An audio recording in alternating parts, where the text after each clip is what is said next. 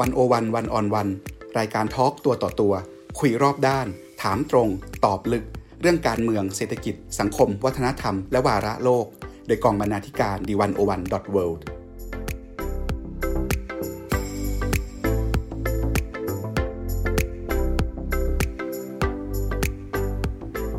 สวัสดีค่ะคุณผู้ฟัง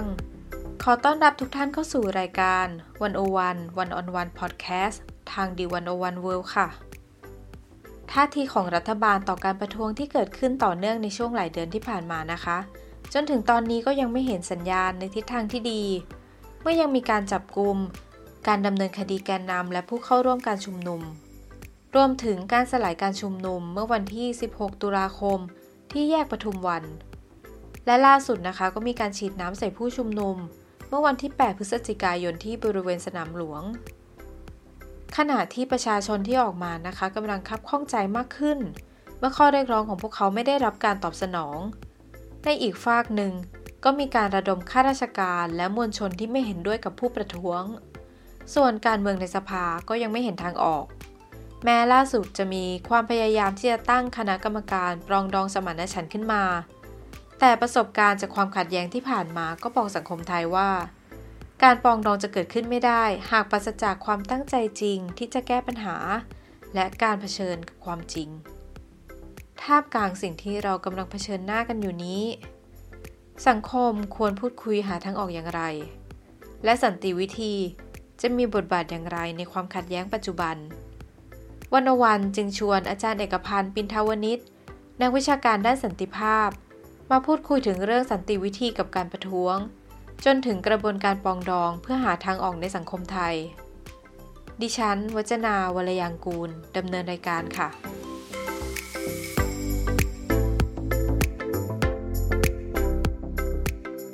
สวัสดีค่ะอาจารย์เอกพันธ์ครับสวัสดีครับคุณเตยครับ ค่ะอาจารย์คะจากการประท้วงที่เกิดขึ้นในช่วงนี้นะคะ อาจารย์มองภาพรวมของมาตรการการรับมือผู้ประท้วงของจากภาครัฐอะ ยังไงบ้างคะ เช่นเรื่องการจับกุมดำเนินคดี อาจารย์มองว่ามันอยู่ในหลักการที่ควรจะเป็นไหมคะเออคืออย่างนี้นะครับเออจะเริ่มยังไงดีเออคือโดยปกติแล้วเนี่ยการชุมนุมประท้วงโดยสงบและสันติเนี่ยนะครับเออมันเป็นสิทธิขั้นพื้นฐานของเออพลเมืองไทยนะครับของของของคนไทยโดยทั่วไป อันนี้เป็นสิทธิขั้นพื้นฐานตามรัฐธรรมนูญ นะฮะรัฐธรรมนูญระบุไว้นะครับว่าการชุมนุมประท้วงเนี่ยหรือการรวมตัวกันเพื่อเรียกร้อง โดยสงบและสันตินี่เป็นสิทธิขั้นพื้นฐานนะครับ เพราะฉะนั้นเนี่ยผมคิดว่าหลายหลายคนอาจจะไม่เข้าใจหรือว่าจากประสบการณ์ในอดีตที่เห็นว่าการชุมนุมประท้วงเนี่ยมันอาจจะสร้างความยุ่งยากในชีวิตหรือสร้างปัญหาหรือต่างๆเนี่ยผมคิดว่ามันก็ อาจจะเป็นทัศนคติที่เคยมีกับการชุมนุมประท้วงในอดีตแต่ผมคิดว่าเราควรอาจจะต้องมามามองนะครับว่าปกติการชุมนุมประท้วงเนี่ยเป็นเรื่องที่ทุกๆคนทำได้นะครับแล้วก็โดยปกติแล้วเนี่ยคนที่อยู่สบายๆคงไม่มีใครคิดว่าตัวเองอยากจะลงมาประท้วงหรอกนะครับ ก็คือว่าเนื่องจากกระบวนการวิธีการตามปกติแล้วเนี่ย มันไม่สามารถจะดำเนินการได้ เพราะฉะนั้นเนี่ยก็ต้องเลือกวิธีที่จะทำยังไงให้คนอื่นได้ยินเสียงของคนที่ได้รับผลกระทบจากไม่ว่าจะเรื่องเรื่องต่างๆ มันก็เลยเป็นเรื่องของการที่คนอาจจะต้องรวมตัวกันเพื่อมาประท้วง เพราะฉะนั้นถ้ารัฐบาลนะครับสามารถจะมองเห็นว่าสิ่งเหล่านี้เป็นสิทธิขั้นพื้นฐานนะครับ กระบวนการต่างๆที่หยิบยก ข้อกฎหมายมาใช้นะครับในการไปจับคุมแกนนำหรือแกนไม่นำก็แล้วแต่เนี่ยนะครับอันเนี้ยนับว่าเป็นความรุนแรงประเภทหนึ่ง เพราะว่าเป็นการใช้อำนาจนะครับไปสร้างความรุนแรงเชิงโครงสร้างก็คือไปคือแน่นอนคนประท้วงก็คิดว่าตัวเองมีสิทธิเสรีภาพนะครับ แต่ว่าอาจจะถูกจับ เพราะว่าใช้พรบความสะอาดบ้าง รบกีดขวางการจราจรบ้างอะไรเงี้ยนะครับ ซึ่งเราคิดดูสิครับถ้าเราไปประท้วงกันอยู่ริมถนนเนี่ย มันก็พอๆกับเขาเรียกนะฮะมันก็พอๆกับการที่เราไปยืนรอรถเมย์กันตอนเช้านั่นแหละฮะนะครับ คนสามสี่ร้อยคนคนพันคนไปยืนแถวอนุสาวรีย์ที่ก็พอๆกับที่คนไปยืนรอรถเมย์เพราะฉะนั้นเนี่ยมันก็ต้องอาจจะต้องมีการลงไปอยู่ในพื้นที่การจราจร บ้างนะครับ เพื่อที่จะทำให้เกิดจุดสนใจของผู้คน หรือเวลาเกิดการรวมตัวกันเยอะๆมันอยู่บนฟุตบาทไม่ได้หรอกครับนะมันก็ต้องลงมาอยู่บนพื้นถนนนี่เป็นเรื่องปกติ คือจำนวนคนจำนวนมากๆมันก็ทำให้ต้องใช้พื้นที่หลาย ๆ พื้นที่เพราะฉะนั้นเนี่ยสิ่งเหล่านี้เป็นเป็นสิ่งที่รัฐบาลควรจะใคร่ครวญเป็นอย่างยิ่งนะครับว่าสิ่งที่กำลังจะทำเออสิ่งที่ก็ทำกำลังทำอยู่เป็นอย่างไร ในขณะเดียวกันนะครับ หลาย ๆ กรณีที่มีการยัดเยียดข้อกล่าวหานะครับด้วยกฎหมายอาญามาตรา 116 บ้างอะไรบ้างเนี่ยนะครับว่าเป็นการล้มล้างการปกครองนะฮะของประเทศหรืออะไรต่างๆเนี่ยหรือสร้างความที่เขาเรียกอะไรเป็นพยานอันตรายต่อความมั่นคงเนี่ยผมคิดว่า ก็เป็นความเข้าใจ หรือเป็นการเอากฎหมายมาตีความให้มันผิดแผกไปจากข้อเท็จจริงนะครับว่าจริงๆแล้วผู้ชุมนุมประท้วงเขามีข้อเรียกร้อง และข้อเรียกร้องเหล่านั้น มันไม่ได้ทำให้สถานะความมั่นคงของรัฐมันเปลี่ยนไปนะครับ และยิ่งหลาย ๆ กรณีถ้าสามารถจะทำตามข้อเรียกร้องได้ ก็อาจจะทำให้รัฐรัฐนี้นะฮะการเป็นรัฐนี้มีความ เข้มแข็งมั่นคงมากขึ้นต่อไปในอนาคตด้วยซ้ำนะครับ เพราะฉะนั้นก็เลยเป็นที่หลาย ๆ ครั้งนะฮะผมก็พยายามจะบอกว่าการที่รัฐบาลเนี่ยหรือว่าองค์การพยพของรัฐบาลเนี่ยใช้อำนาจในการไปจับกุมแกนนำแกนตาม แกนนอนทั้งหลายมาดำเนินคดีเนี่ยผมก็คิดว่าสิ่งเหล่านี้นะครับเป็นความพยายามที่จะใช้กฎหมายไปไปในการ ข่มขู่คุกคาม แล้วก็เป็นการฟ้องปิดปากนะฮะของผู้ที่ออกมาเรียกร้องครับ ค่ะ แล้วถ้ามองในกรณีเรื่องการสลายการชุมนุมล่ะคะ ซึ่งมันมีทั้งวันที่ 16 ตุลาคมที่แยกปทุมวัน ซึ่งเจ้าหน้าที่เนี่ยเขาก็ยืนยันว่าเป็นการทำตามหลักการสากล แล้วก็ล่าสุดมีวันที่ 8 พฤศจิกายนนะคะ ที่บริเวณสนามหลวงที่มีการ ฉีดน้ำซึ่งเจ้าหน้าที่เนี่ยก็บอกว่าเออมันมีความผิดพลาดเกิดขึ้น ก็เลยมีการฉีดน้ำทั้งหมดนี้อาจารย์มองว่ามันเป็นการกระทำที่เป็นไปตามหลักการหรือเปล่าคะที่จริงแล้วหลักการมันเป็นยังไงคือจริงๆอย่างนี้ครับหลักการสากลก็คือมันมันก็มีคือมันไม่ได้มีเป็นว่าข้อหนึ่งต้องทำอย่างไรข้อสองต้องทำอย่างไร แต่ว่ามันเป็นหลักการว่าในขณะที่การชุมนุมเนี่ยมีความสงบและสันตินะครับ โดยส่วนมากแล้วเนี่ยก็จะไม่ให้ไม่ให้เกิดการปราบปรามแหละเพราะว่ามันจะไปปราบผู้ชุมนุมโดยสงบและสันติอะไปทำไมนะครับในขณะที่ประประเภทของการชุมนุมก็มีหลากหลายประเภทมากนะครับ บางประเภทเนี่ยที่อาจจะจำเป็นต้องใช้กลุ่มที่เรียกว่าเป็นการควบคุมฝูงชน หรือควบคุมการจราจรที่ว่าเนี่ยนะครับ เพราะว่าอะไรฮะหลาย ๆ กรณีเนี่ยพอการชุมนุมเพิ่มจำนวนมากขึ้น ผู้คนเกิดอารมณ์ ก็อาจจะเข้าไปทำลายทรัพย์สินบุกเข้าไปในอาคารบ้านเรือน หรือสถานที่ราชการต่างๆ ซึ่งเหล่านี้มันมันอาจจะเข้าข่ายหรือใกล้เคียงกับสิ่งที่เราเรียกว่าเป็นการจราจร เพราะฉะนั้นรัฐบาลเนี่ยอาจจะเข้าใจผิดว่าการควบคุมมวลชนหรือการดูแลความปลอดภัยของผู้ชุมนุม กับการปราบจราจรนี้มันเป็นเรื่องเดียวกัน ซึ่งจริงๆแล้วมันควรเป็นคนละเรื่องนะครับ นั้นในขณะที่อาจจะต้องการมีการกันพื้นที่กั้นพื้นที่ มันก็อาจจะต้องใช้กระบวนการแบบหนึ่งนะฮะให้ให้ผู้ชุมนุมอยู่ในพื้นที่ที่อาจจะไม่เข้าไปกีดขวางการจราจรหรือไม่เข้าไปกีดขวางกิจการการงานใด ๆ ต่างๆนะถ้าเราเห็นว่าบางทีเดี๋ยวการประชุมนานาชาตินะฮะ บางทีอย่างเช่น พวก G7 หรืออะไรอย่างเงี้ย ก็มีผู้ประท้วงเยอะ เขาก็ไม่อยากจะให้เข้าไปถึงที่ประชุมเขาก็อาจจะมีการบล็อกการกันไว้นะครับ แต่ว่าท้ายที่สุดแล้วถ้ามันไม่ได้เกิด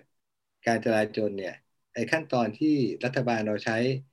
มันเป็นขั้นตอนในการปราบจราจรนะครับ ก็จะไม่ได้รับการใช้ครับปกติก็จะไม่มีใครใช้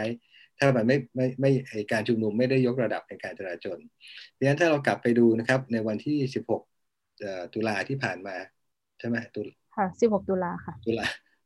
จำไม่ได้ต้นทีจำเดี๋ยว 16 ตุลาที่ผ่านมาเนี่ยนะครับ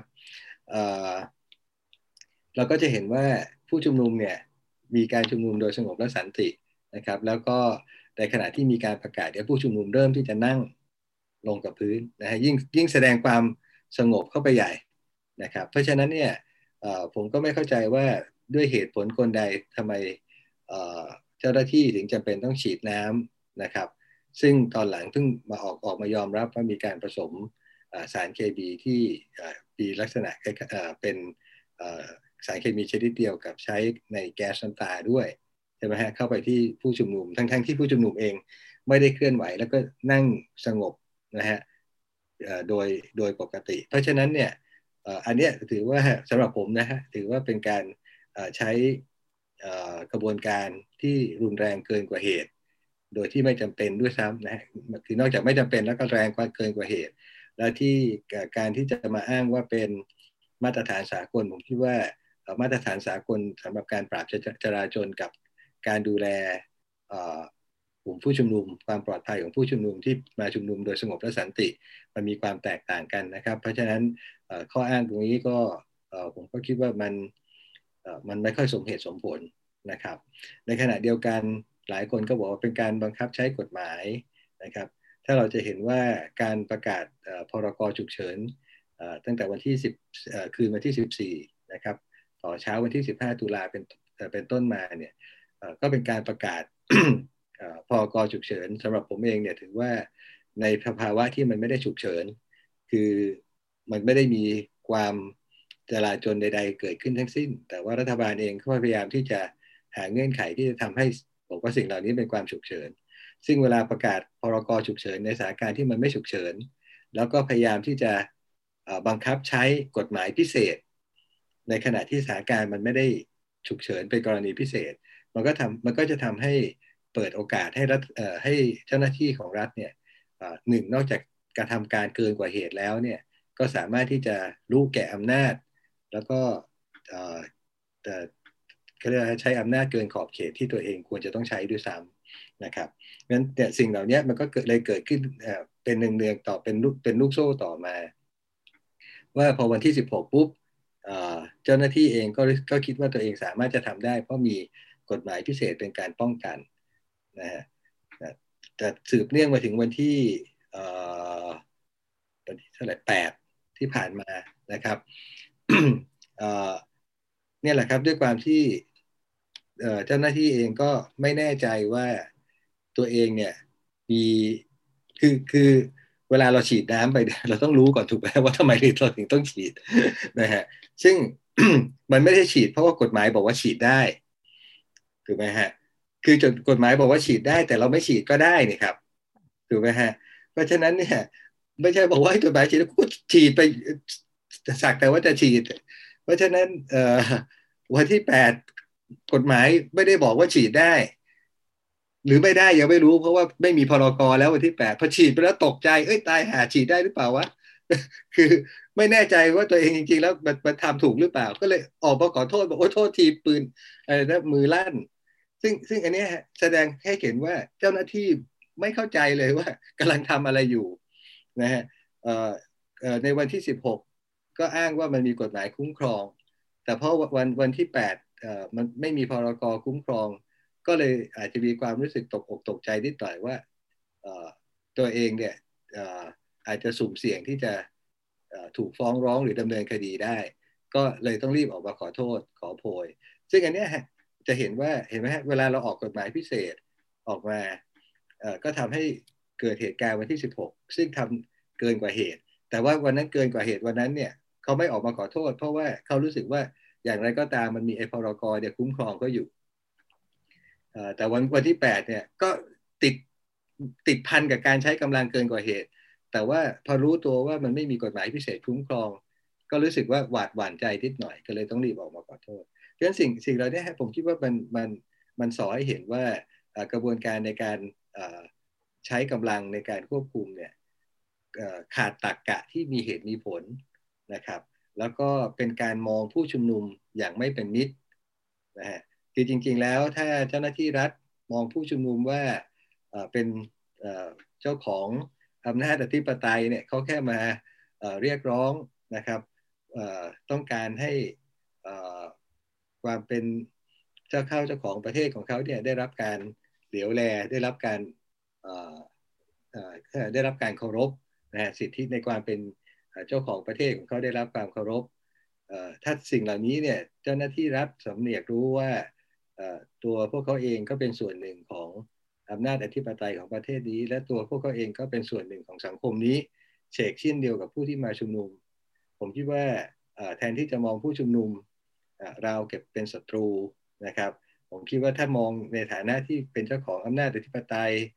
มองในฐานะเป็นผู้ที่อยู่ในสังคมเดียวกันเนี่ย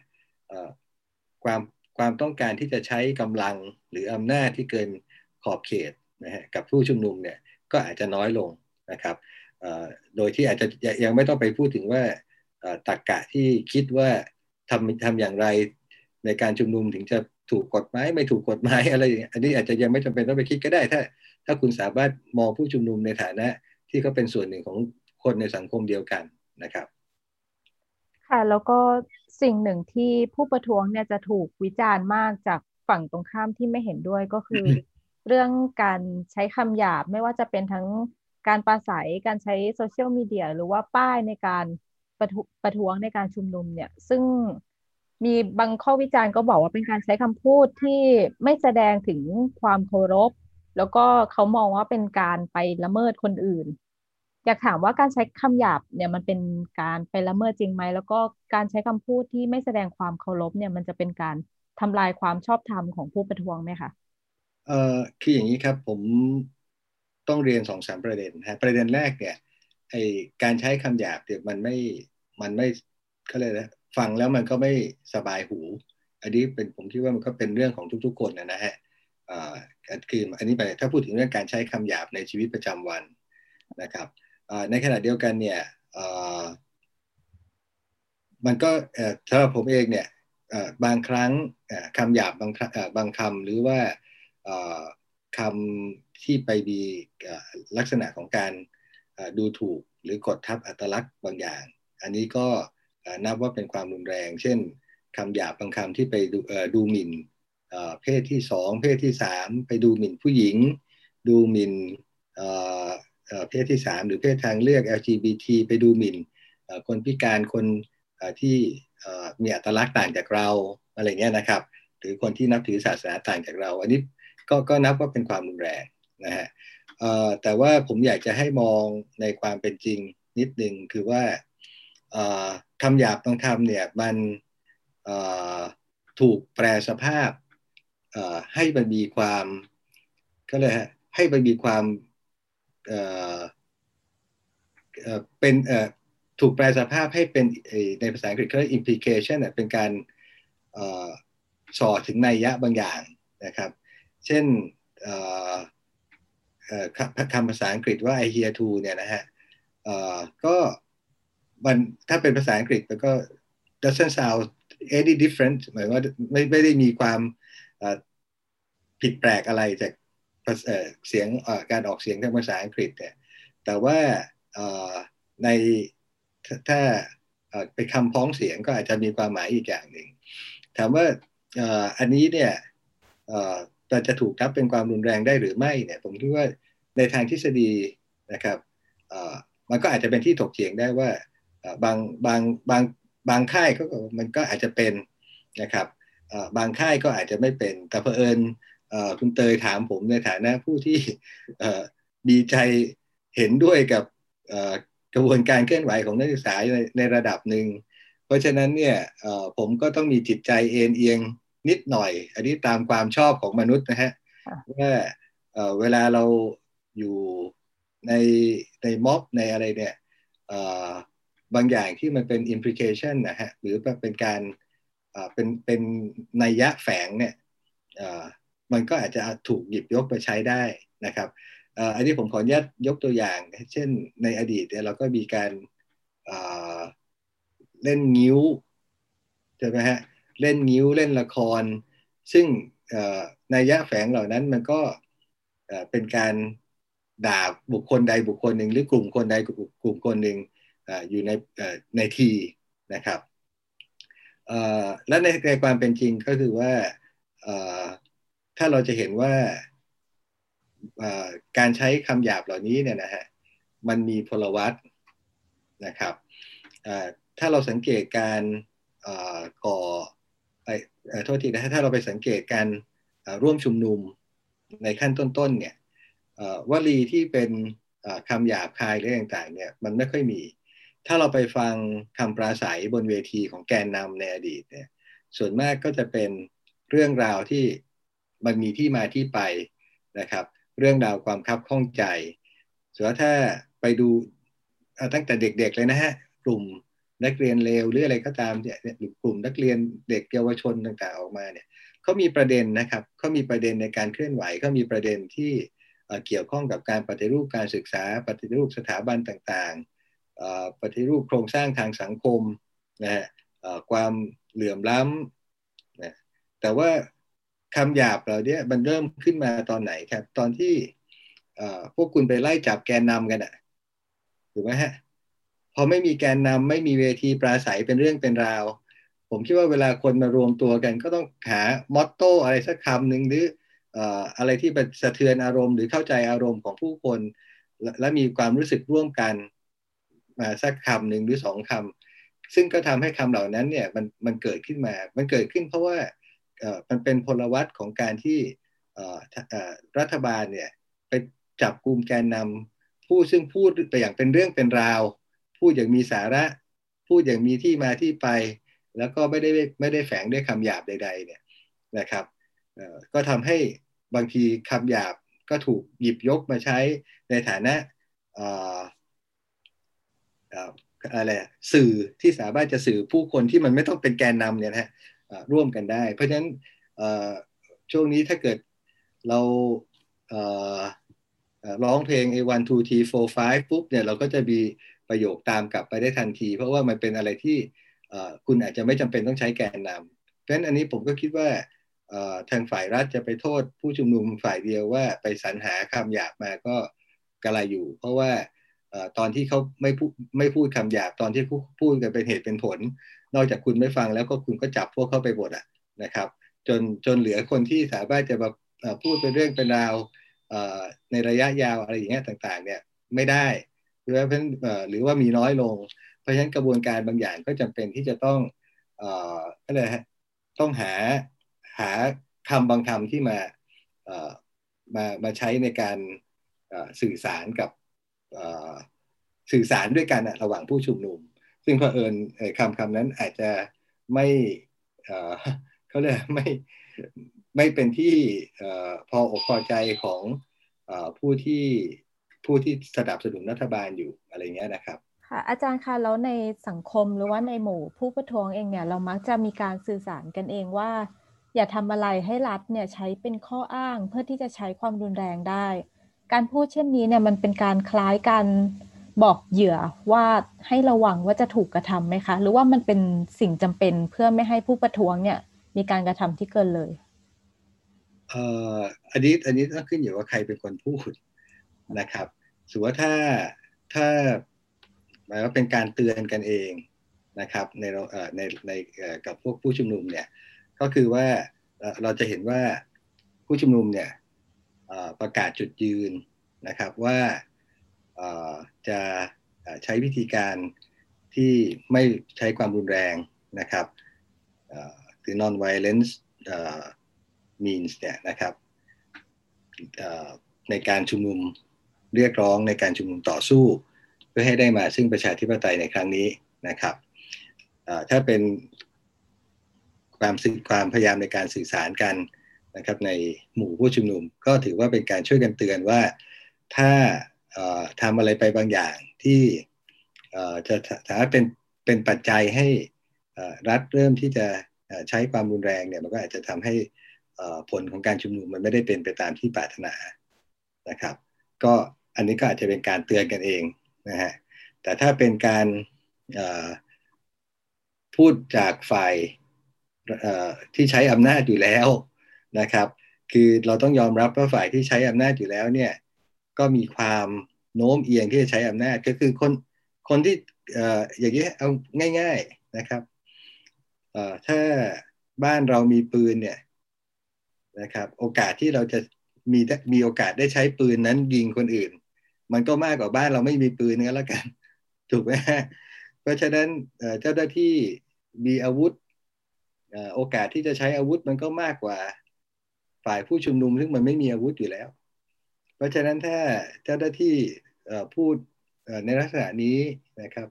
ก็หมายถึงว่าก็ตัวเองก็พร้อมที่จะใช้อาวุธแต่สิถูกไหมฮะหรือว่าพร้อมที่จะใช้ความรุนแรงต่อผู้ชุมนุม ซึ่งผมคิดว่าทัศนคติแบบนี้เนี่ยควรจะควรจะต้องได้รับการเปลี่ยนแปลงอย่างรวดเร็วนะครับ เพราะว่าอย่าลืมว่าในตลอดระยะเวลาหลายสิบปีที่ผ่านมาเนี่ยนะฮะอย่างน้อย ตั้งแต่หลังการเปลี่ยนแปลงการปกครองมาเนี่ยผมคิดว่าคือคือคือที่บอกว่าหลังการเปลี่ยนแปลงการปกครองเพราะไม่อยากจะเลยเถิดประวัติศาสตร์ไปไกลมากนัก เนี่ย ก็ต้องยอมรับว่า หลังการเปลี่ยนแปลงการปกครองมานี้ก็เจ้าหน้าที่รัฐเองหรือคนของรัฐบาลก็ใช้ความรุนแรงต่อประชาชนมาเนี่ย นับไม่ถูกนับครั้งไม่ถ้วนนะครับ มี ผู้คนหลายหมื่นหลายหมื่นคนนะครับ ที่ได้รับรับผลกระทบจากการใช้ความรุนแรงโดยรัฐนะครับบางครั้งเนี่ยก็มีการใช้อำนาจพิเศษนะฮะบางครั้งบางครั้งก็เกิดจากเหตุการณ์หลังจากการทำรัฐประหารไม่ว่าในอดีตที่ผ่านมา เพราะฉะนั้นเนี่ยโอกาสที่เจ้าหน้าที่ของรัฐหรือคนที่ถืออาวุธเนี่ยจะจะใช้ความรุนแรงมันก็มีอยู่ เพราะฉะนั้นถ้าบอกว่าผู้ชุมนุมจะเป็นเหตุให้เจ้าหน้าที่รัฐต้องใช้ความรุนแรงเนี่ยผมก็คิดว่าเจ้าหน้าที่รัฐก็ก็อาจจะมีนัยยะว่าเจ้าหน้าที่รัฐก็เตรียมที่จะใช้ความรุนแรงอยู่แล้ว หรือไม่อันนี้ก็เป็นคำถามนะครับถ้าถ้าผมผมก็ไม่ไม่ค่อยเชื่อใจนะฮะว่าเจ้าหน้าที่รัฐจะไม่ใช้ความรุนแรง เพราะว่าก็เป็นที่สิ่งที่ประสบการณ์ในอดีตของเราก็ ที่ผ่านมาในการชุมนุมต่างๆเนี่ยก็จบลงด้วยการที่เจ้าหน้าที่รัฐใช้ความรุนแรงเกือบทั้งนั้นนะครับค่ะแล้วที่ผ่านมาเวลาเราพูดกันเรื่องสันติวิธีเนี่ยส่วนใหญ่เราจะบอกกับผู้ต่อต้านหรือประชาชน เพราะว่าเรารู้สึกว่าเราสามารถพูดคุยและทำให้มันเกิดสันติวิธีได้จริง แต่ว่าในทางกลับกันเราสามารถเรียกร้องให้รัฐใช้สันติวิธีได้ไหมคะ มันจะมีขั้นตอนหรือว่าการตรวจสอบแบบไหนที่จะ ยับยั้งเรื่องการใช้ความรุนแรงจากฝ่ายรัฐอะคะคือคืออย่างนี้ครับอตอนนี้เรามีการพูดถึงสันติวิธีเป็นจำนวนมาก แล้วก็หลายคนก็อาจจะมีความสับสนว่าแล้วอะไรคือสันติวิธีนะคือในการศึกษาเรื่องสันติภาพเนี่ยนะครับ มันก็มีมุมมองหลากหลายแนวคิดนะครับ แล้วก็กระบวนการวิธีการ มันมีทั้งเรื่องกระบวนการสันติภาพนะครับแนวทางในการสร้างสันติภาพกระบวนการด้านการสื่อสารนะครับกระบวนการในการหาพื้นที่ในกระบวนการเรื่องของความมั่นคงในชีวิตนะฮะรวมทั้งความมั่นคงของประเทศชาติด้วย ซึ่งในกระบวนการสันติภาพ แล้วก็แนวแนวทางสันติภาพ มันก็มีเรื่องของสันติวิธี สันติวิธีเนี่ยก็คือวิธีการต่างๆนะครับที่ใช้ในกระบวนการสันติภาพ ในกระบวนการการสร้างสันติภาพนะครับบางวิธีที่เป็นสันติวิธีก็อาจจะใช้ลักษณะของการพูดคุย บางวิธีก็อาจจะเป็นการต่อสู้นะครับ บางวิธีก็อาจจะเป็นต้องมีการ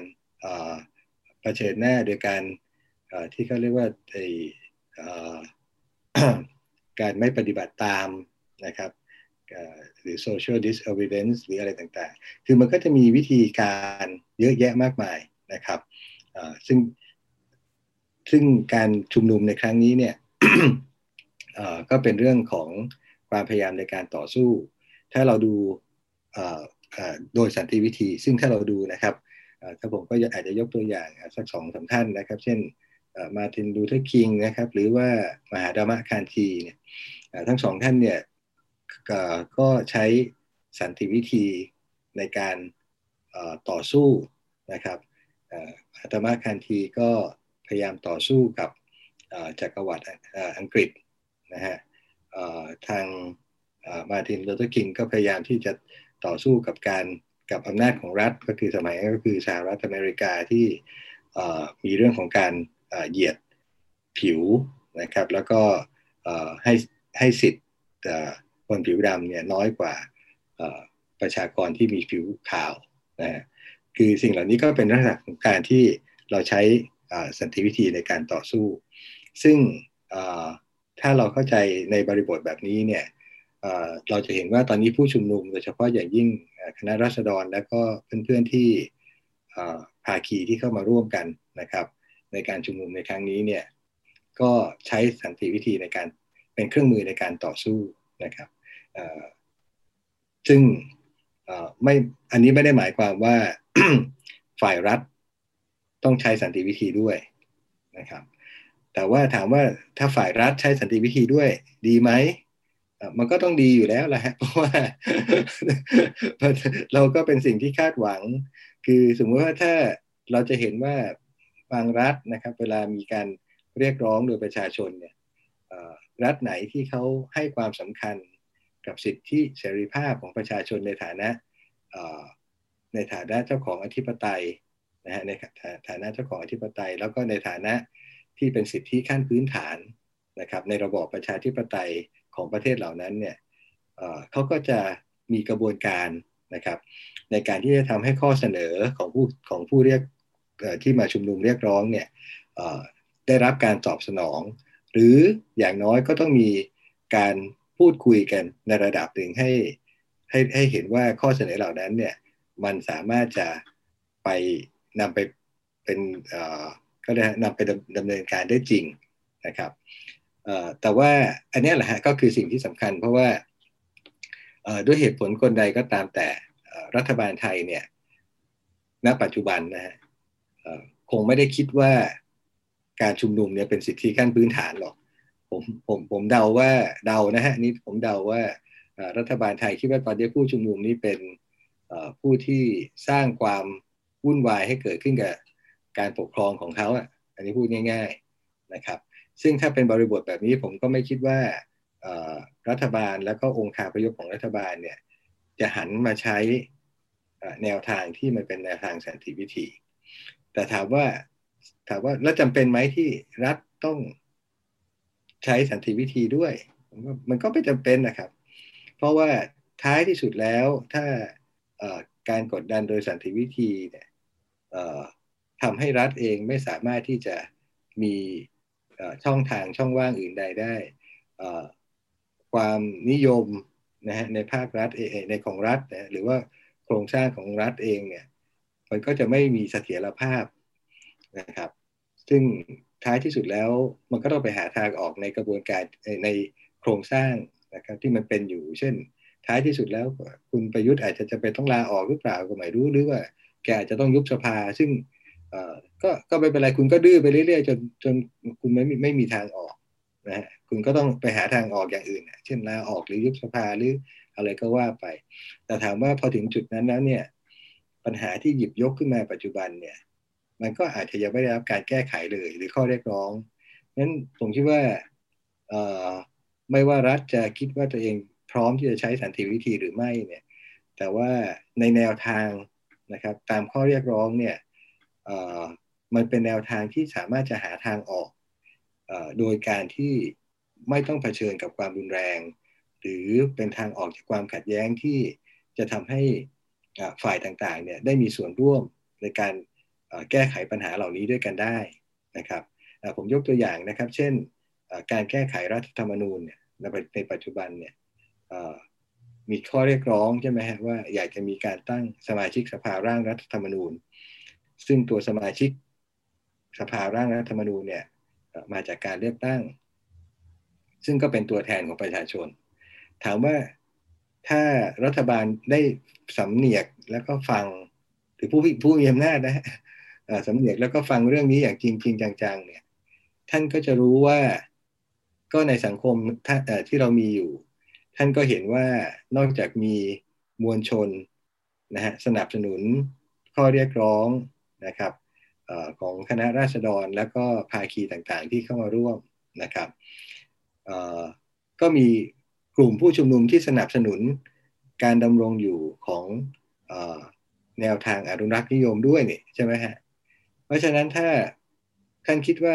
ประเทศนี้มีองค์ประกอบ ทั้งผู้ที่ปรารถนาอนุรักษ์นิยม และผู้ปรารถนาแนวทางในการในการก้าวหน้าเนี่ยคุณก็ปล่อยให้เกิดการเลือกตั้งสมาชิกสภาร่างรัฐธรรมนูญนะครับ ซึ่งมันก็จะเป็นตัวแทนของสังคมนี้จากทุก ๆ ฝ่ายนั่นแหละ ถูกไหมครับ เพราะฉะนั้นท้ายที่สุดแล้วสภาร่างรัฐธรรมนูญอาจจะเป็นพื้นที่ที่ทุกๆฝ่ายได้เข้าไปพูดคุยถึงโครงสร้างการดำเนินการหรือโครงสร้างการเดินต่อไปข้างหน้าในอนาคตของประเทศนี้ก็ได้นะครับ เพราะฉะนั้นอย่าไปกังวลครับว่าฝ่ายใดฝ่ายหนึ่งจะสูญเสียอำนาจนะครับนั้นหรือว่าสูญเสียการได้เปรียบทางการเมืองหรืออะไรเนี่ยมันไม่มันไม่มีหรอกครับ ถ้าถ้าพยายามจะหาทางออกโดยวิธีแบบนี้นะครับอันนี้เนี่ยผมก็ไม่รู้ว่าจะเรียกมันว่าสันติวิธีหรือเปล่า แต่มันเป็นนกลไกในการในกระบวนการสันติภาพโดยตัวมันเองนะครับ เพราะว่าไอ้กลไกเหล่านี้เป็นกลไกที่หนึ่งคือให้เปิดให้เกิดมีการมีส่วนร่วมของผู้คนทุกๆ ฝ่ายมากที่สุด เพราะฉะนั้นมันก็มี stakeholder เยอะพูดง่ายๆฮะมันก็จะมีผู้ที่มีส่วนร่วมในความขัดแย้งร่วมอยู่ โดยทุก ๆ ฝ่ายอยู่แล้ว โดยตัวมันเองนะครับในขณะเดียวกันก็เป็นพื้นที่ที่สามารถจะแลกเปลี่ยนความคิดเห็นนะฮะไม่ว่าคนจะเห็นไปฝ่ายใด ท่านก็ไปคุยกันในวงสภาร่างรัฐธรรมนูญกันก็ว่าไป อะไรเปลี่ยนแปลงได้ อะไรควรจะเปลี่ยนแปลงก็เปลี่ยนอะไรที่ไม่อยากจะเปลี่ยนแปลงหรือ เห็นพ้องต้องกันว่าไม่ยังไม่จำเป็นต้องเปลี่ยนแปลงก็ไม่ต้องเปลี่ยน มันก็มีบางอย่างดีอยู่แล้ว ก็ไม่ต้องเปลี่ยนครับ บางอย่างที่จำเป็นต้องเปลี่ยนก็เปลี่ยนนะฮะอะไรพังก็ไปซ่อมอะไรไม่พังก็ไม่ต้องไปซ่อมมันนะก็สิ่งเหล่านี้ก็เป็นกระบวนการที่รัฐบาลหรือผู้ที่มีครอบครองอำนาจรัฐอยู่ ก็สามารถจะเอาไปคิดได้ครับว่าถึงอันนี้ก็อาจจะเป็นหนึ่งในแนวทางการสร้างสันติภาพในสังคมก็ได้ครับ ค่ะ แล้วถ้ามองสังคมโดยรวมในตอนนี้นะคะ มันจะมีข้อเรียกร้องหนึ่งของผู้ประท้วงค่ะ ก็คือเรื่องการปฏิรูปสถาบันกษัตริย์ แต่ว่าก็มีคนที่เขาไม่เห็นด้วยอีกฝั่งหนึ่งเขาตีความว่ามันเป็นการล้มล้าง เราจะควรควรจะทำยังไงดีในภาวะแบบนี้ค่ะ ที่มันขาดความเชื่อใจแล้วก็ขาดความเข้าใจกันค่ะ คืออย่างนี้ครับณปัจจุบันเนี่ยนะครับผม ต้องยอมรับว่าไอ้คำพูดเรื่องปฏิรูปคือการล้มล้างเนี่ยมันถูกเอามาสร้างเป็นวัฒกรรม แล้ววัฒกรรมแบบนี้ผมคิดว่าเป็นวัฒกรรมที่สร้างความเข้าใจผิดให้เกิดขึ้นกับคนในสังคมเป็นอย่างมากนะครับทำไมมันถึงวัฒกรรมแบบนี้มันถึงมีความอันตราย เพราะว่าเราอยากแต่ผมอยากจะลองให้แต่ละฝ่ายนะครับ ลองกลับไปดูเมื่อ 7 ปีที่แล้วนะครับ ตอนปี ประมาณปลายปี 56 ต่อต้นปี 57 นะครับ ก่อนที่จะมีการรัฐประหารโดยรสชเนี่ยเอ้ยโดยโดยคอสชนะฮะก่อนที่จะมีการรัฐประหารโดยคอสชเเราจะเห็นว่าเรามีข้อเรียกร้องให้ปฏิรูปประเทศไทยนะครับ ให้ปฏิรูปประเทศไทยก่อนการเลือกตั้ง คือตอนนั้น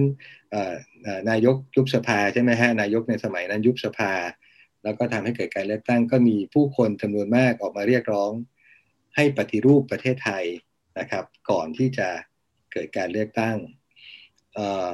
โดยตอนหลังมาเนี่ยก็มีคณะกรรมการปฏิรูปประเทศเลยนะฮะนะครับ แล้วก็มีเงื่อนไขทั้งหมดเนี่ย11 ประเด็นนะครับที่ในการที่จะมาร่วมปฏิรูปถามว่าแล้วตอนนั้นนี่ คนที่บอกจะปฏิรูปประเทศไทยเนี่ย ต้องการล้มล้างประเทศไทยไหมครับ ผมคิดว่าตอนนั้นเนี่ยนะครับ คนที่จะปฏิรูปประเทศไทยในสมัยนั้น ก็อยากจะเห็นประเทศไทยก้าวหน้านะครับยกตัวอย่างเช่น ปฏิรูปการเมือง ก็ไม่อยากจะให้มีนักการเมืองที่ช่อราดบางหลวงนะฮะ ไม่อยากจะให้มีนักการเมืองที่ไม่มีประสิทธิภาพ มีอิทธิพลนะฮะไม่อยากจะให้มีนักการเมืองที่ยุ่งเกี่ยวกับยาเสพติด หรือธุรกิจที่ผิดกฎหมายเข้ามาอยู่ในระบบการเมือง อันนี้เช่นถ้าถามว่ามันดีไหมฮะถ้าไม่มีสิ่งเหล่านั้นในระบบการเมือง ถ้าเราเกิดการปฏิรูปการเมืองใช่ไหมฮะปฏิรูปนักการเมือง จนไม่มีบุคคลเหล่านั้น หรือว่า ระบบไม่ทำให้บุคคลเหล่านั้น มันหลุดเข้ามาอยู่ในการเมืองได้ มันก็ดีนะฮะมันก็ดีเราบอกจะปฏิรูปการศึกษาให้การศึกษาเนี่ยมันครอบคลุมทั่วถึง และมีคุณภาพมีประสิทธิภาพ ครูบาอาจารย์ที่สอนในระดับต่างๆ ก็สอนอย่างมีความสุขมีองค์ความรู้ใหม่ ๆ มีการพัฒนา อันนี้ก็ดีเป็นการปฏิรูปการศึกษานะครับอันนี้ก็ คงผมคงไม่พูดครบสิบเอ็ดนะสิบเพราะเพราะมันสิบเอ็ดบวกสองด้วยซ้ำนะฮะแต่ว่านี่ไงฮะแง่ในแง่มุมของการปฏิรูปก็คือทำให้มันดีขึ้นงั้นถามว่าในข้อเรียกร้องที่มีเรื่องของการปฏิรูปสถาบันพระมหากษัตริย์เนี่ย ผมไม่ได้คิดว่ามันเป็นเรื่องของการล้มล้างสถาบันพระมหากษัตริย์นะฮะ แต่ว่าก็เป็นการกระทำให้คือเราต้องยอมรับว่าสสถานะของ โครงสร้างทางสังคมใด ๆ ก็ตาม เช่นเราเวลาเราบอกว่าเราปฏิรูปการเมือง ก็แสดงว่าตอนนี้การเมืองเราเริ่มระบบการเมืองเราเนี่ยมันเริ่มไม่ค่อย มันทำงานกับระบบสังคมปัจจุบันไม่ได้ แล้วมันอาจจะทำงานกับระบบในอนาคตไม่ได้ หรือทำงานได้แต่มันไม่คล่องตัวนัก เราก็ปฏิรูปมันซะทำให้เกิดความคล่องตัวเกิดการพัฒนาให้เหมาะสมกับการที่จะ ใช้ใช้ที่จะอยู่กับโครงสร้างปัจจุบันจนถึงโครงสร้างต่อไปในอนาคตเนี่ยนะมันก็จะเป็นเรื่องของการที่พัฒนาหรือว่าทำให้มันมีความเหมาะสมและสอดคล้องกับสภาวะเศรษฐกิจสังคมของทั้งสังคมเราเองแล้วก็สังคมสังคมโลกเพราะฉะนั้นผมคิดว่าเนี่ยแหละฮะก็เป็นจุดประสงค์ที่ว่าอยากจะให้เกิดการที่มีข้อเรียกร้องให้เกิดการปฏิรูปสถาบันพระมหากษัตริย์เพราะว่า ผมคิดว่าคนเหล่านี้ที่ออกมาเรียกร้องในการปฏิรูปสถาบันพระมหากษัตริย์เนี่ยน่าจะมีความปรารถนาดีอย่างมากกับสถาบันพระมหากษัตริย์ด้วยซ้ำเพราะการปฏิรูปเนี่ยทำให้สถาบันสามารถที่จะดำรงอยู่ทั้งในสภาวะการปัจจุบัน แล้วก็สภาวะการในอนาคตได้เป็นอย่างดีนะครับ สามารถจะดำรงอยู่คู่กับสังคมไทยไปอีกนานแสนนานนะเพราะฉะนั้นผมถึงเรียนตอนต้นว่า วัฒกรรมว่าการปฏิรูปคือการล้มล้างเนี่ยเป็นอันนี้ผมคิดว่าเป็นวัฒกรรมที่สร้างความไม่เข้าใจสร้างความเข้าใจผิดอย่างร้ายแรงนะฮะแล้วผมคิดว่าน่าจะแปลเจตนาอันดีนะครับของการของคำว่าปฏิรูปไปในเชิงความหมายทางด้านลบจนผิดจากความเป็นจริงนะครับ ค่ะที่ผ่านมาก็สังคมไทยเนี่ยมักจะหลีกพยายามหลีกเลี่ยงการพูดถึงบทบาทของสถาบันพระมหากษัตริย์ในทางการเมืองนะคะ แต่ว่าในปัจจุบันที่มีประชาชนส่วนหนึ่งเนี่ยกำลังเรียกร้องให้เกิดความเปลี่ยนแปลงในเรื่องนี้อาจารย์คิดว่าสังคมเราควรพูดคุยกันไหมแล้วเราจะเริ่มต้นพูดคุยได้ยังไง ขณะที่อีกฝากหนึ่งการเมืองในระบบฝ่ายรัฐเนี่ยก็พยายามจะหลีกเลี่ยงที่จะไม่พูดถึงเรื่องนี้ คือคืออย่างนี้นะครับเผอิญเนี่ยผม สอนหนังสือเกี่ยวกับเรื่อง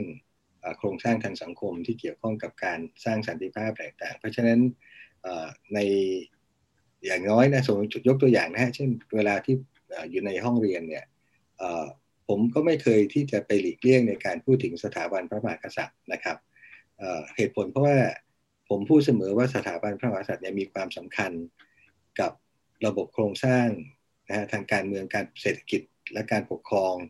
นะครับแล้วก็ทางสังคมต่างๆ ของประเทศเราเนี่ยเป็นอย่างสูง เพราะฉะนั้นเนี่ยบทบาทหรือปฏิสัมพันธ์ระหว่างสถาบันพระมหากษัตริย์ กับรัฐสภา กับศาลนะครับกับรัฐบาลเนี่ยจึงเป็นบทบาทที่สำคัญมากนะครับ ความเชื่อมโยงตรงนี้สำคัญมากเราเองเนี่ยประเทศเราเนี่ยหลังจากการแม้กระทั่งก่อนการปกครองก่อนก่อนการเปลี่ยนแปลงการปกครอง 2475เนี่ย โครงสร้างอำนาจของพระมหากษัตริย์เนี่ยก็มีการพูดถึงแล้วก็ปรับเปลี่ยนมาเป็นระยะระยะนะครับ เพราะฉะนั้นเนี่ยผมคิดว่าตอนอคือแต่ตอนเนี้ยต้องยอมรับว่าการพูดถึงโครงสร้างของสถาบันพระมหากษัตริย์เนี่ยเป็นสิ่งที่ผู้คนเริ่มให้ความสนใจมาก และต้องการปรารถนาที่จะพูดถึงได้อย่างเปิดเผย ซึ่ง ผมก็เคยถามนะครับผู้รู้ท่านหนึ่งว่าเอ้มันถ้าอย่างนั้นเนี่ยในทางกฎหมายนะฮะว่าจริงๆแล้วมันผิดกฎหมายได้หรือในการที่พูดที่คนทั่ว ๆ ไปในสังคมจะพูดถึงสถาบันพระมหากษัตริย์เนี่ยเพราะว่าผมเองเนี่ยในเท่าที่ผมพอจะมีความรู้อยู่เนี่ยมันก็ไม่ได้มีข้อกฎหมายข้อใดที่ห้ามนะครับไม่ให้ผู้คนพูดถึงสถาบันพระมหากษัตริย์นะครับ ถ้าพูดถึงอย่างยกตัวอย่างเช่นจดกฎหมายอาญามาตรา 112 เนี่ย ก็คือห้ามพูดในทำนองที่เป็นเรื่องของการอาฆาตมาตร้ายนะครับ ประสงค์ร้ายนะครับ เช่นไปขู่หรือว่าไปอาฆาตว่าจะทำร้ายพระองค์ท่านหรืออะไรต่างๆ ซึ่งอันเนี้ยแน่นอนฮะมันก็ไม่ว่าจะกับตัวพระมหากษัตริย์หรือว่า บุคคลใดเนี่ยมันก็มันก็ควรจะมีความผิดเพราะมันเป็นเรื่องของการอาฆาตมาตราย แต่ว่าถ้าพูดโดยทั่ว ๆ ไปบทบาททั่ว ๆ ไป ผมคิดว่าเป็นเรื่องผมมันก็ไม่มีกฎหมายข้อใดที่ไประบุว่ามันไม่ควร แต่เพอเอิญในอดีตเนี่ยเราก็มีนักกฎหมายของเราจำนวนหนึ่งนะครับ ก็ดันไปตีความบทบัญญัติตามมาตรา 112เส้นกว้างไกลจนกว้างไกลจนมันเกินเกินกว่าคำ คำบรรยายใด ๆ ไปนะฮะอันนี้ก็คงจะต้องมีการทำความเข้าใจในเรื่องบริบทของกฎหมายกันอย่างจริงจังๆหรืออย่างน้อยนะครับนักกฎหมายก็ต้องออกมาพูดเรื่องนี้กันอีกรอบหนึ่งคือคือครั้งนี้อาจจะไม่ใช่ครั้งแรกนะฮะที่มีการพูดถึงกฎหมายมาตรา 112อ่ากฎหมายอาญามาตรา 112 แต่ว่าก็ก็พูดกันไปเรื่อยๆ ผมคิดว่ามันจะเป็นต้องมาสร้างความเข้าใจกันนะครับ เพราะเพราะไม่งั้นเนี่ยก็จะมีการตีความหรือว่าการสร้างความเข้าใจที่มันผิดผิดเพี้ยนเพี้ยนกันต่อไปเรื่อย ๆ นะครับ แล้วท่าทีของฝ่ายภาครัฐตอนนี้ถ้าแนวทางของเขาคือการปรับปรามให้ราบคาบโดยที่ไม่มีการพูดถึงปัญหา เช่นเรื่องการปฏิรูปสถาบันนะคะ อาจารย์คิดว่าในอนาคตมันจะส่งผลต่อไปยังไงคะถ้า ทำให้ประชาชนเงียบลงได้ตอนนี้ แล้วก็ไม่ได้มีการพยายามแก้ปัญหาค่ะคำว่า คุณเตยเล่นใช้คำว่าปราบปรามราบคาบ ปราบปรามที่ราบคาบที่จะปราบยังไงหมายถึงว่าจีโนไซด์หรือเปล่า ไม่ใช่จีโนไซด์ใช่ไหมไม่ใช่การฆ่าล้างเผ่าพันธุ์อาจจะในระดับที่ก็จับกลุ่มกันไปเรื่อยๆ ใช้มาตรการทางกฎหมายเพื่อกดดันให้ม็อบเนี่ยหดตัวลงเอ่อ คืออย่างนี้ครับเเราเราก็เห็นแล้วนะครับว่าเหตุการณ์นะครับที่เกิดขึ้นเนี่ยยิ่งคุณมีการจับกลุ่มก่อนหน้าจะมีการประกาศพระราชกำหนดในสถานการณ์ฉุกเฉินเนี่ยก็อาจจะมีผู้ชุมนุมอยู่ในระดับหนึ่งแต่พอคุณประกาศพระราชกำหนดในสถานการณ์ฉุกเฉินเท่านั้นผู้ชุมนุมเพิ่มจำนวนมากขึ้นอีกจนมากจน คุณเองอาจจะแต่ว่ารัฐบาลเองอาจจะตกใจด้วยซ้ำว่าทำไมมาถึงเยอะขนาดนั้น ยิ่งคุณจับกลุ่มแกนนำมากเท่าไหร่ผู้ร่วมชุมนุมก็มากขึ้นเท่านั้นนะครับถ้าคำว่าราบคาบของคุณเตยหมายถึงว่าใช้วิธีการฟ้องปิดปากหรือว่าตามจะใช้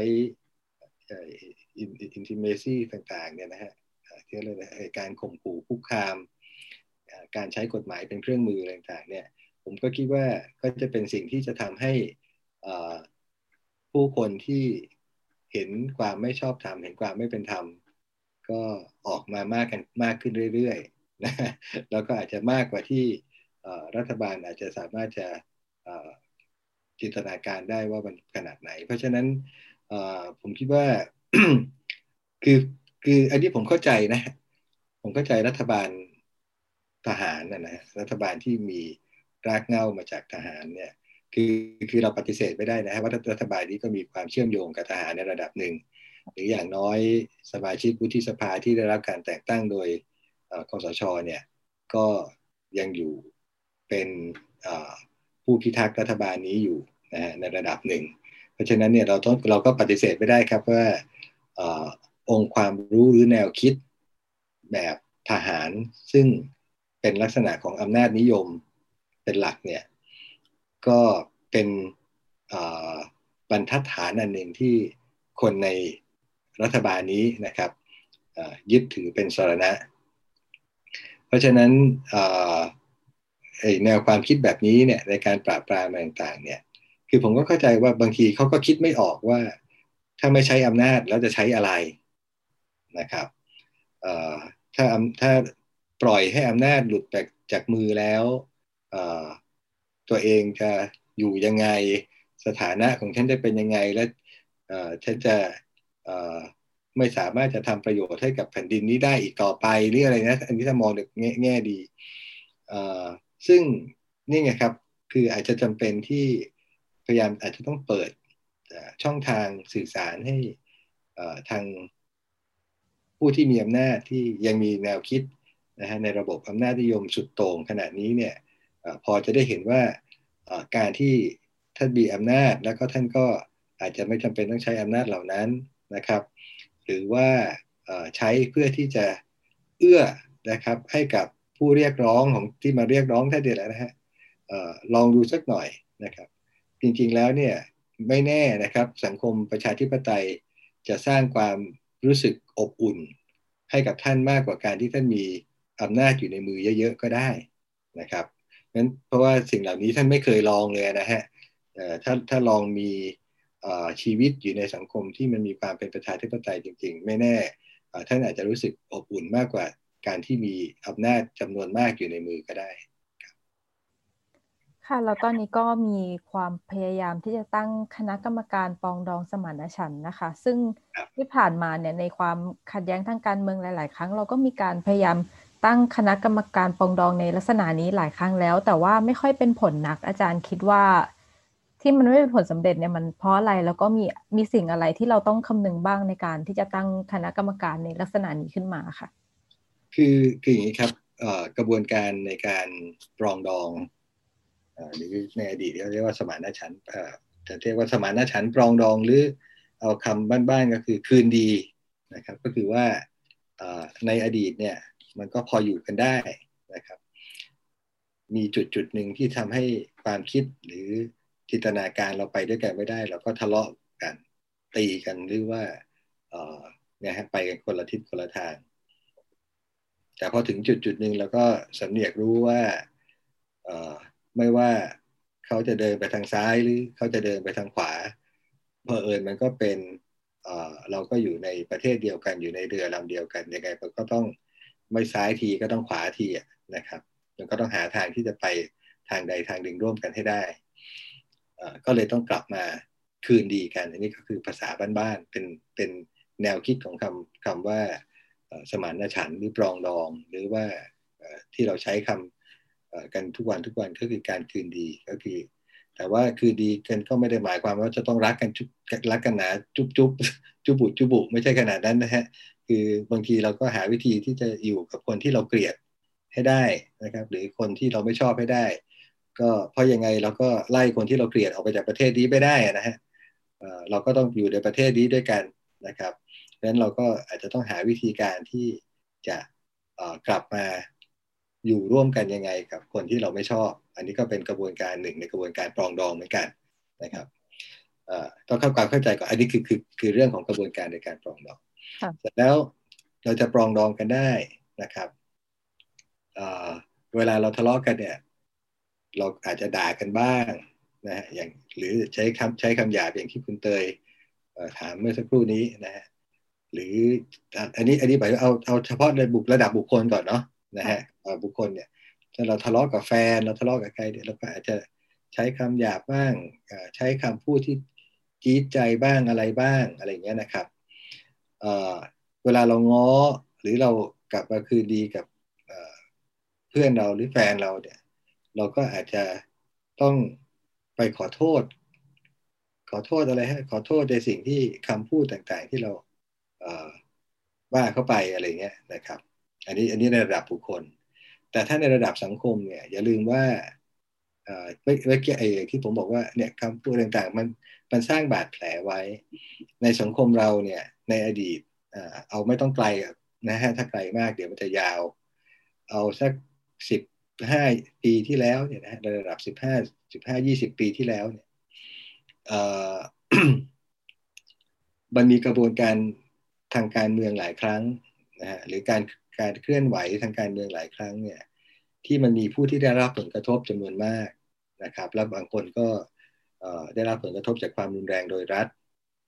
นะครับหรือความรุนแรงโดยผู้ที่ไม่ประสงค์ออกนามนะครับที่ยังจับตัวไม่ได้หรือนะครับการถูกกล่าวหาว่าเป็นผู้ที่สร้างความเสียหายให้กับสังคมนี้หรืออะไรต่างๆ เยอะแยะมากมายไปหมดเราจะทำอย่างไรเพื่อที่จะ ไปขอโทษคนพวกนี้คำว่าขอโทษก็คือเยียวยานั่นแหละฮะคนเหล่านี้นะครับ เพราะว่าคนเหล่านี้เขาทุกทรมานมาเป็นสิบสิบปีนะฮะเป็นหลายสิบปีจากการสูญเสียจากการถูกกล่าวหาโดยไม่เป็นธรรม จากการใช้อำนาจบาดใหญ่ จากการละเมิดสิทธิมนุษยชนนะครับ จากการที่ถูกกีดกันออกไปจากสังคมนะฮะ ถ้ากระบวนการปรองดองสมานฉันท์ไม่ได้เริ่มจากจุดนี้นะครับ ก็กลับไปดูที่เรื่องราวของระดับบุคคลของเรา ถ้าเราจะไปคืนดีกับแฟนเราแล้วเราไม่ขอโทษเขาเลย ผมว่ามันก็ยากที่จะเกิดการคืนดี เหมือนกันครับ ในระดับสังคม ถ้าเราจะกลับไปปรองดองสมานฉันท์กันได้ ถ้าเราไม่ไปเยียวยาผู้ที่รับผลกระทบจากความรุนแรงเลยนะครับ แล้วใครจะกลับมาเยียวยาไอ้แล้วโทษทีแล้วใครจะกลับมาปรองดอง หรือสมานฉันท์กับคุณ ซึ่งมันเป็นไปไม่ได้นะครับ แต่แน่นอนครับ ในกระบวนการเยียวยาเหล่านี้เนี่ย มันก็ต้องมันก็ต้องมีความจริงแหละครับนะส่วนถ้ามีคนเสียชีวิตหนึ่งคน โดยที่มีบุคคลที่ทำร้ายเขาหรือไปฆ่าเขาเนี่ย เราก็ต้องรู้ว่าใครเป็นคนฆ่าถูกไหมครับ เพราะฉะนั้นเนี่ยการเยียวยาเนี่ยมันนอกจาก คือมันไม่ใช่ไม่ใช่เรื่องเงินนะนี่เป็นเรื่องสิทธิศักดิ์ศรีความเป็นมนุษย์นะครับการเยียวยาทางความเข้าใจมีส่วนเป็นอัตลักษณ์และส่วนหนึ่งของสังคม ถ้าคนเหล่านี้ไม่ไม่สามารถจะรู้ได้ว่าใครเป็นคนทำแล้วคุณจะไปขอโทษก็ได้ยังไงอะฮะถูกไหมครับ คือไม่ใช่บอกว่าเดี๋ยวก็ขอโทษขอโทษกับสิ่งที่ผ่านมาตกลงใครทำนะก็ไม่รู้ทำอะไร ไม่รู้แต่ฉันจะขอโทษมันไม่มันไม่ใช่อะฮะ มันต้องมีใครทำอะไรสามารถจะค้นหาความจริงได้แล้วคนเหล่านั้น อาจจะผ่านกระบวนการอะไรก็ตาม แต่ที่ทำให้ผู้ที่เป็นเหยื่อหรือผู้ที่ได้รับผลกระทบรู้สึกว่าโอเคละถึงแม้ว่าอาจจะไม่จำเป็นต้องตายตกไปตามกัน แต่ว่ามีผลที่ทำให้เขารู้สึกว่าความจริงได้รับการเปิดเผยแล้วเนี่ยกระบวนการปรองดองและสมานฉันท์เนี่ยมันก็อาจจะเกิดขึ้นได้ อันนี้ก็เป็นจุดเริ่มต้นก่อน แล้วก็หลังจากมีกระบวนการเหล่านี้แล้วนะครับ เราก็ต้องมาดูไอประวัติศาสตร์ใกล้ๆเนี่ยเช่นเมื่อสักสามเดือนนี่เองหรือเอาสองเดือนเนี่ยเอาสองเดือนไม่ต้องสามสี่เดือนเอาสองเดือนนี้มีคนถูกจับไปกี่คดีแล้วล่ะครับ บางคนฟาดเข้าไปแปดสิบคดีนะครับคุณเอกชัยหงกังวานนี่นอกจากในระยะห้าหกปีผ่านมาเนี่ย โดนกระทำไม่รู้กี่ สิบไม่รู้กี่ครั้งนะครับหนักๆเนี่ยก็ห้าหกครั้งเนี่ยนะครับทั้งทำร้ายร่างกายทั้งทำร้ายทรัพย์สินต่างๆ โดนคดีไปอีกไม่รู้นับไม่ถ้วน คือแล้วสิ่งเหล่านี้ที่คุณจะไปเยียวยาเขายังไง หรือคุณจะไปไปปลดล็อกก็ยังไง ถ้าคุณปลดล็อกสิ่งเหล่านี้ไม่ได้ ไม่มีทางที่กระบวนการในปัจจุบันที่จะเอาคนต่างๆ มาร่วมกัน พูดถึงว่าปัญหาปัจจุบันคืออะไร และจะมองไปนาก็ยังไง มันไม่ต้องพูดหรอกครับ เพราะว่ารับรองได้เราจะติดอยู่กับอดีตที่มันไปที่มันขวางอยู่ข้างหน้าเราเนี่ยนะฮะคือแต่ทางทฤษฎีเขาเรียกว่าอดีตจริงๆอดีตมันอยู่ข้างหลังเราใช่ไหมฮะเราเดินผ่านมันมาแล้ว แต่ว่าไปไปมาๆจริง ๆ อดีตที่เราผ่านมันมาแล้วมันไม่ได้คลี่คลายเนี่ย มันจะมากองอยู่ข้างหน้าคุณแล้วก็ทำให้กระบวนการปรองดองของคุณมันเดินต่อไปข้างหน้าไม่ได้ นะฮะเพราะฉะนั้นถ้าคุณคิดจะปรองดองแล้วไม่มีกระบวนการเหล่านี้ ผมก็คิดว่ากระบวนการปรองดอง ไม่มีทางที่จะประสบความสำเร็จได้นะครับ แล้วก็ไม่สามารถที่จะสร้างความไว้เนื้อเชื่อใจให้กับผู้ที่จะมาร่วม เพราะกระบวนการปรองดองเนี่ยหมายถึงการมีส่วนร่วมของทุก ๆฝ่าย เพราะฉะนั้นเนี่ยการที่มีส่วนร่วมของทุก ๆฝ่ายมัน มันขาดฝ่ายใดฝ่ายหนึ่งไปไม่ได้ หรือขาดฝ่ายบางฝ่ายไปไม่ได้ ถ้าคุณจะปรองดองเฉพาะพวกเดียวกันเอง มันก็ไม่ต้องมีปัญหาเพราะคุณไม่ต้องปรองดองกับพวกเดียวกันเอง พวกเดียวกันเองมันโอเคกันอยู่แล้วอะนะฮะยกเว้นคุณจะทะเลาะกันก็เรื่องนึงแต่ว่าส่วนมากแล้วพวกเดียวกันเองก็ก็โอเค พูดยังไงก็เพราะนะครับ ฟังยังไงก็รื่นหูนะครับพฤติกรรมแย่ๆยังไงคุณก็รับได้ทั้งนั้นถ้าเป็นพวกเดียวกับคุณ เพราะฉะนั้นถ้าเป็น ปรองดองกับพวกเดียวกันไม่ต้องปรองดองนะฮะถ้าปรองดองมันก็ต้องรวมฝ่ายอื่นที่เขาไม่ใช่พวกคุณไปด้วยนะครับซึ่งอันเนี้ยคุณก็จะสร้างความไว้เนื้อเชื่อใจได้อย่างไรในเมื่อคุณไม่ได้ไปเยียวยาไม่ได้ไปดูสิ่งต่างๆ ที่เกิดขึ้นในอดีตเลยนะฮะแล้วท้ายที่สุดแล้วกระบวนการปองดองสิ่งที่ต้องการมากที่สุดก็คือว่าเราจะเดินต่อไปในอนาคตร่วมกันยังไง แต่ว่าถ้าผ่านด่านแรกไม่ได้ ด่านที่สองซึ่งเป็นเรื่องของการ ละเมิดสิทธิมนุษยชนอยู่ในปัจจุบัน มันจะเปิดพื้นที่ปัจจุบันก็ไม่ได้ เพราะฉะนั้นไม่ต้องไปคิดถึงถึงอนาคตครับ เพราะว่าอันนั้นมันอีกยาวไกลมากนะครับงั้นก็ต้องกลับไปข้อเสนอที่ผมเรียนตอนต้นนะครับว่ามันมีบางอย่างที่มันอยู่ในระบบที่มันพอจะเป็นเหมือนเป็นพื้นที่นะครับพื้นที่สำหรับทุก ๆ ฝ่าย พื้นที่สำหรับทุกฝ่ายยกตัวอย่างเช่น สสรในการร่างรัฐธรรมนูญ รับรองได้ว่าจะมีทุกฝ่ายอยู่ในสสรแน่ๆนะครับ หรืออย่างนั้ตัวแทนของทุกฝ่ายอยู่ในสสรแน่ๆก็แทนที่จะไปขีดขวางขีดขั้นขวางทางออกเหล่านี้นะครับ ซึ่งเป็นทางออกที่ดูจริงๆ แล้วมันดูจะสวยงามที่สุดด้วยซ้ำนะครับ ก็ลองเปิดโอกาสให้ขั้นตอนหรือกระบวนการเหล่านี้เนี่ยซึ่งมันดำเนินต่อดำเนินหน้าอยู่แล้วเนี่ยนะครับดำเนินต่อไปนะครับ ซึ่งรับรองได้ไอ้พื้นที่ที่คุณกำลังจะหาคนมาร่วมเนี่ย รับรองมีคนหลากหลายฝ่ายไปร่วมอยู่ในสสรแน่ๆนะครับ แล้วก็นอกจากข้อเรียกร้องนะครับของคณะราษฎรเนี่ยเราก็จะเห็นว่ามีภาคีต่างๆนะครับ ที่เข้าไปร่วมเรียกร้องนะครับในครั้งนี้หรือเข้าไปร่วมชุมนุมครั้งนี้เนี่ยไม่ว่าจะเป็นกลุ่มผู้หญิงนะครับ กลุ่มอนุรักษ์สิ่งแวดล้อม นะครับกลุ่มป่าไม้กลุ่มชุมชนนะฮะกลุ่ม LGBT คนพิการนะครับกลุ่มนักศึกษานักเรียนนะฮะนักเรียนในระดับมัธยมนะกลุ่มนักเรียนอาชีวะนะฮะกลุ่มเยาวชนกลุ่มต่างๆเนี่ยนะฮะและอีกหลายอีกหลากหลายกลุ่มนะฮะข้อเรียกร้องเหล่านั้นเนี่ยนะไม่ว่าจะเป็นเช่นการปฏิรูประบบการศึกษา การปฏิรูปพรบการศึกษาขั้นพื้นฐานปฏิรูปพรบนะฮะเรื่องเกี่ยวกับสวัสดิการนะครับคนพิการการรักษาพยาบาลอะไรต่างๆ สิ่งเหล่านี้เนี่ยสามารถที่จะให้รัฐสภาเนี่ยเป็นเหมือนทางออกนะฮะในการนำข้อเรียกร้องเหล่านี้มาพิจารณาร่วมกัน แล้วก็อะไรที่สามารถจะทำได้ควบคู่ไปกับการ ร่างรัฐธรรมนูญฉบับใหม่ โดยสสรคุณก็ทำไปนะครับ ซึ่งผมคิดว่าอันนี้แหละฮะคำว่าพื้นที่จริงๆเนี่ยไม่ได้หมายความว่าคุณต้องเอาทุกคนมานั่งอยู่บนโต๊ะตัวเดียวกัน แต่ตราบใดที่มันมีช่องทางที่เป็นช่องทางที่เป็นพื้นที่ทางสังคมนะครับ ให้คนกลุ่มต่างๆ ได้เห็นว่าข้อเรียกร้องความปรารถนาของเขาเนี่ยมันมีทางออกมันมีที่ทางที่จะเดินหน้าต่อไปข้างหน้านะครับ สิ่งเหล่านี้มันสามารถที่จะทำให้ ถูกนับว่าเป็นพื้นที่ที่ปลอดภัยพื้นที่ที่คนมีความหวัง และพร้อมที่จะเดินก้าวต่อไป โดยที่บางทีอาจจะไม่จำเป็นต้องมานั่งพูดกันต่อหน้าก็ได้ครับ ก็ในข้อเรียกร้องของผู้ประท้วงเนี่ยก็จะมีสามข้อแล้วเราจะสามารถพูดได้ไหมคะว่าถ้ามีการรับข้อเสนอ เฉพาะสองข้อแรกก็คือให้พลเอกประยุทธ์ลาออก แล้วก็มีการร่างรัฐธรรมนูญใหม่โดยสสรที่มาจากการเลือกตั้งเนี่ย มันน่าจะเป็นทางออกโดยที่ตอนนี้เราอาจจะยังไม่ต้องคุยกันเรื่องการปฏิรูปสถาสถาบันถ้ารัฐบาลนี้ยังไม่พร้อมอะค่ะเออคือคืออย่างนี้ครับเอ่อจริงๆ ข้อเรียกร้องมีมากกว่าสามข้อนี้อีกนะครับ ถ้าเป็นสามข้อแรกก็หยุดกลุ่มขู่คุกคามไม่ว่าร่างรัฐธรรมนูญเลือกตั้งหลังรัฐธรรมนูญฉบับใหม่เสร็จสามข้อเรียกร้องสองจุดยืนหนึ่งความฝันใช่ไหมฮะ แล้วก็สามข้อเรียกร้องใหม่ก็คือคุณประยุทธ์ลาออกลาออกร่างรัฐธรรมนูญฉบับประชาชนโดยสภาร่างรัฐธรรมนูญแล้วก็ปฏิรูปสถาบันพระมหากษัตริย์นะครับ แต่ว่าอย่าลืมนะฮะอันนี้ก็คือข้อเรียกร้อง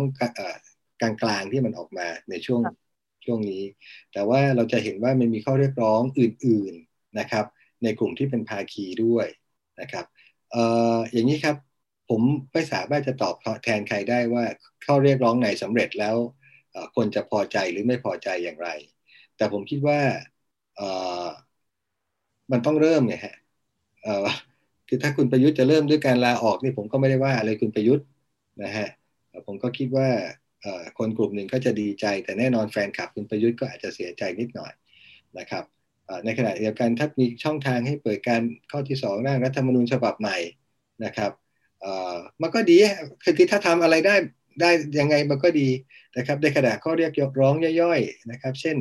การปฏิรูปการศึกษาแก้ไขพรบการศึกษาการพิจารณาแก้ไขพรบอุดมศึกษานะครับ หรือการศึกษาปฐมวัย หรือพรบเกี่ยวกับการเกณฑ์ทหารนี่ซึ่งถูกปัดตกไปหยกๆนะฮะพรบเกี่ยวกับเรื่องสิทธิประโยชน์ต่างๆ การรักษาพยาบาล อีกเยอะแยะมากมาย ซึ่งสามารถจะทำได้มันมีข้อเรียกร้องเหล่านี้เกิดขึ้นมาใช่ไหมในสังคม ซึ่งถ้าข้อเรียกร้องไหนทำได้มันก็ดี แต่ว่าผมไม่ไม่สามารถจะบอกได้หรอกครับว่าทำไปถึงจุดไหนแล้วคนผมผมมี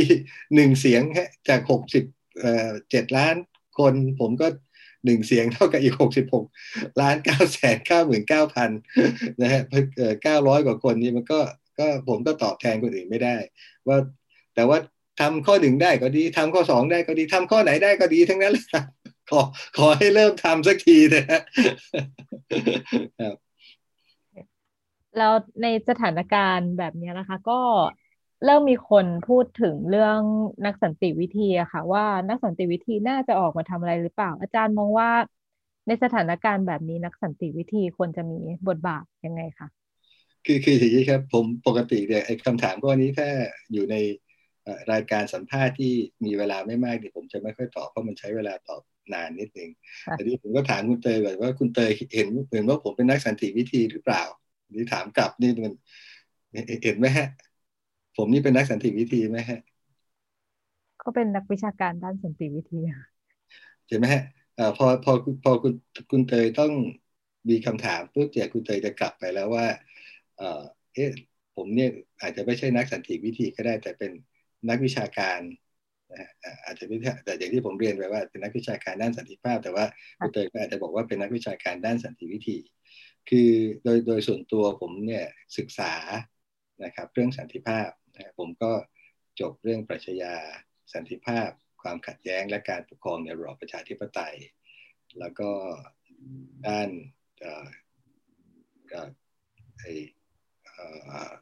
สันติภาพ ความขัดแย้งแล้วก็การพัฒนา เพราะฉะนั้นเนี่ยก็เท่ากับผมผมก็เหมือนเป็นนักศึกษาคนหนึ่งนะฮะเป็นนักศึกษาปรัชญาแล้วก็ผู้ที่ศึกษาทฤษฎีเกี่ยวกับเรื่องนะฮะสันติภาพผมจริงๆนะฮะผมไม่เคยเรียกตัวเองว่าเป็นนักสันติวิธีเลยนะครับมีแต่คนอื่นเรียกนะผมไม่เคยเรียกตัวผมเองเป็นนักสันติวิธี แล้วผมคิดว่านักวิชาการหลายคนที่ทำงานด้านสันติวิธีก็ไม่เคยเรียกตัวเองว่าเป็นนักสันติวิธีนะครับเพราะอะไรครับ ราะว่าจริง ๆ แล้วคำว่านักสันติวิธีเนี่ยมันเป็นคำที่ถูกใช้ติดปากทุก ๆ ครั้งเวลาเรามีความขัดแย้ง แล้วก็เป็นความขัดแย้งที่อาจจะมีความรุนแรง ก็จะมีคนที่ศึกษาเรื่องนี้นะครับหรืออินกับเรื่องพวกนี้นะครับออกมาแสดงความคิดเห็นบ้าง หรือออกมาช่วยขับเคลื่อนกระบวนการต่างๆ บ้าง เราก็เลยไปเรียกคนเหล่านั้นว่านักสันติวิธี ซึ่งจริงๆก็ก็คือนักเคลื่อนไหวทางสังคมนั่นแหละ แต่ว่าก็อาจจะพูดเรื่องกระบวนการสันติภาพนะครับ หรือว่าการสร้างสันติภาพหรือหรือวิธีการในการใช้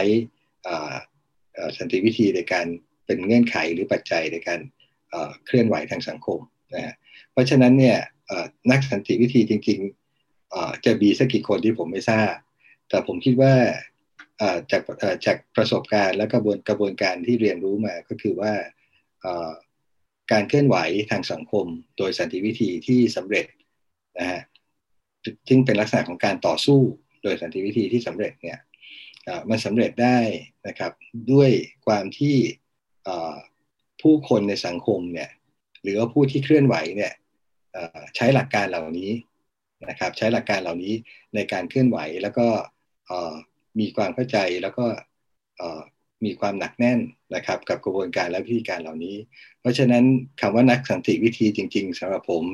ในการเคลื่อนไหวเนี่ยก็คือผู้ที่เข้าร่วมในการเคลื่อนไหวทั้งหมด ก็คือผู้เข้าร่วมชุมนุมทั้งหมดนี่แหละครับ ไม่ว่าจะเป็นกาจะเป็นผู้ร่วมชุมนุมผู้สนับสนุนข้างหลังอยู่ม็อบข้างหน้า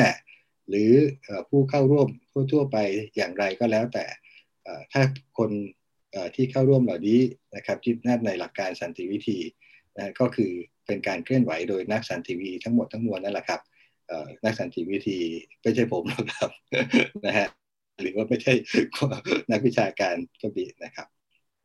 ค่ะค่ะก็สุดท้ายนะคะ ในตอนนี้อาจารย์คิดว่ามีอะไรที่ภาครัฐแล้วก็ผู้ประท้วงเนี่ยควรคำนึง เพื่อที่เราจะได้ออกจากความขัดแย้งนี้หรือว่าทำให้เกิดความเข้าใจกันมากขึ้น เออผมคิดว่ามันมีทางออกนะครับ แล้วก็ไม่รู้ว่าผมเป็นผู้ที่หมกมุ่นมากไปหรือเปล่า แต่ผมคิดว่าการแก้ไขรัฐธรรมนูญเป็นทางออกที่ดีที่สุด แล้วก็เหมาะสมที่สุด การแก้ไขรัฐธรรมนูญในขั้นแรกนะฮะก็คือการแก้ไขมาตรา 256 นะครับปัดไอ จะจัดการกับเงื่อนไขต่างๆ ที่มันปลดล็อกไว้แน่นหนา แล้วก็เพิ่มหมวดในการที่จะสร้างที่จะตั้งสมาชิกสภาร่างรัฐธรรมนูญขึ้นมา โดยการเลือกโดยผ่านการเลือกตั้งนะครับสิ่งเหล่านี้เป็นกุญแจ ไม่ใช่แค่กุญแจด้วยฮะจริงๆมันเป็นทางออกที่ดีแล้วก็สวยงามมากเพราะฉะนั้นผมถึงดูเหมือนค่อนข้างจะหมกมุ่น กับการแก้ไขรัฐธรรมนูญ หรือการพยายามที่จะพูดให้มันเกิดการแก้ไขและร่างแก้ไขรัฐธรรมนูญฉบับนี้นะฮะแล้วก็ร่างรัฐธรรมนูญฉบับใหม่ขึ้นมาเพราะฉะนั้นสิ่งประเด็นเหล่านี้นะฮะมันก็ยังเป็นแนวทางนะครับที่จะเปิดประตูสู่ทางออกของความขัดแย้งครั้งนี้ได้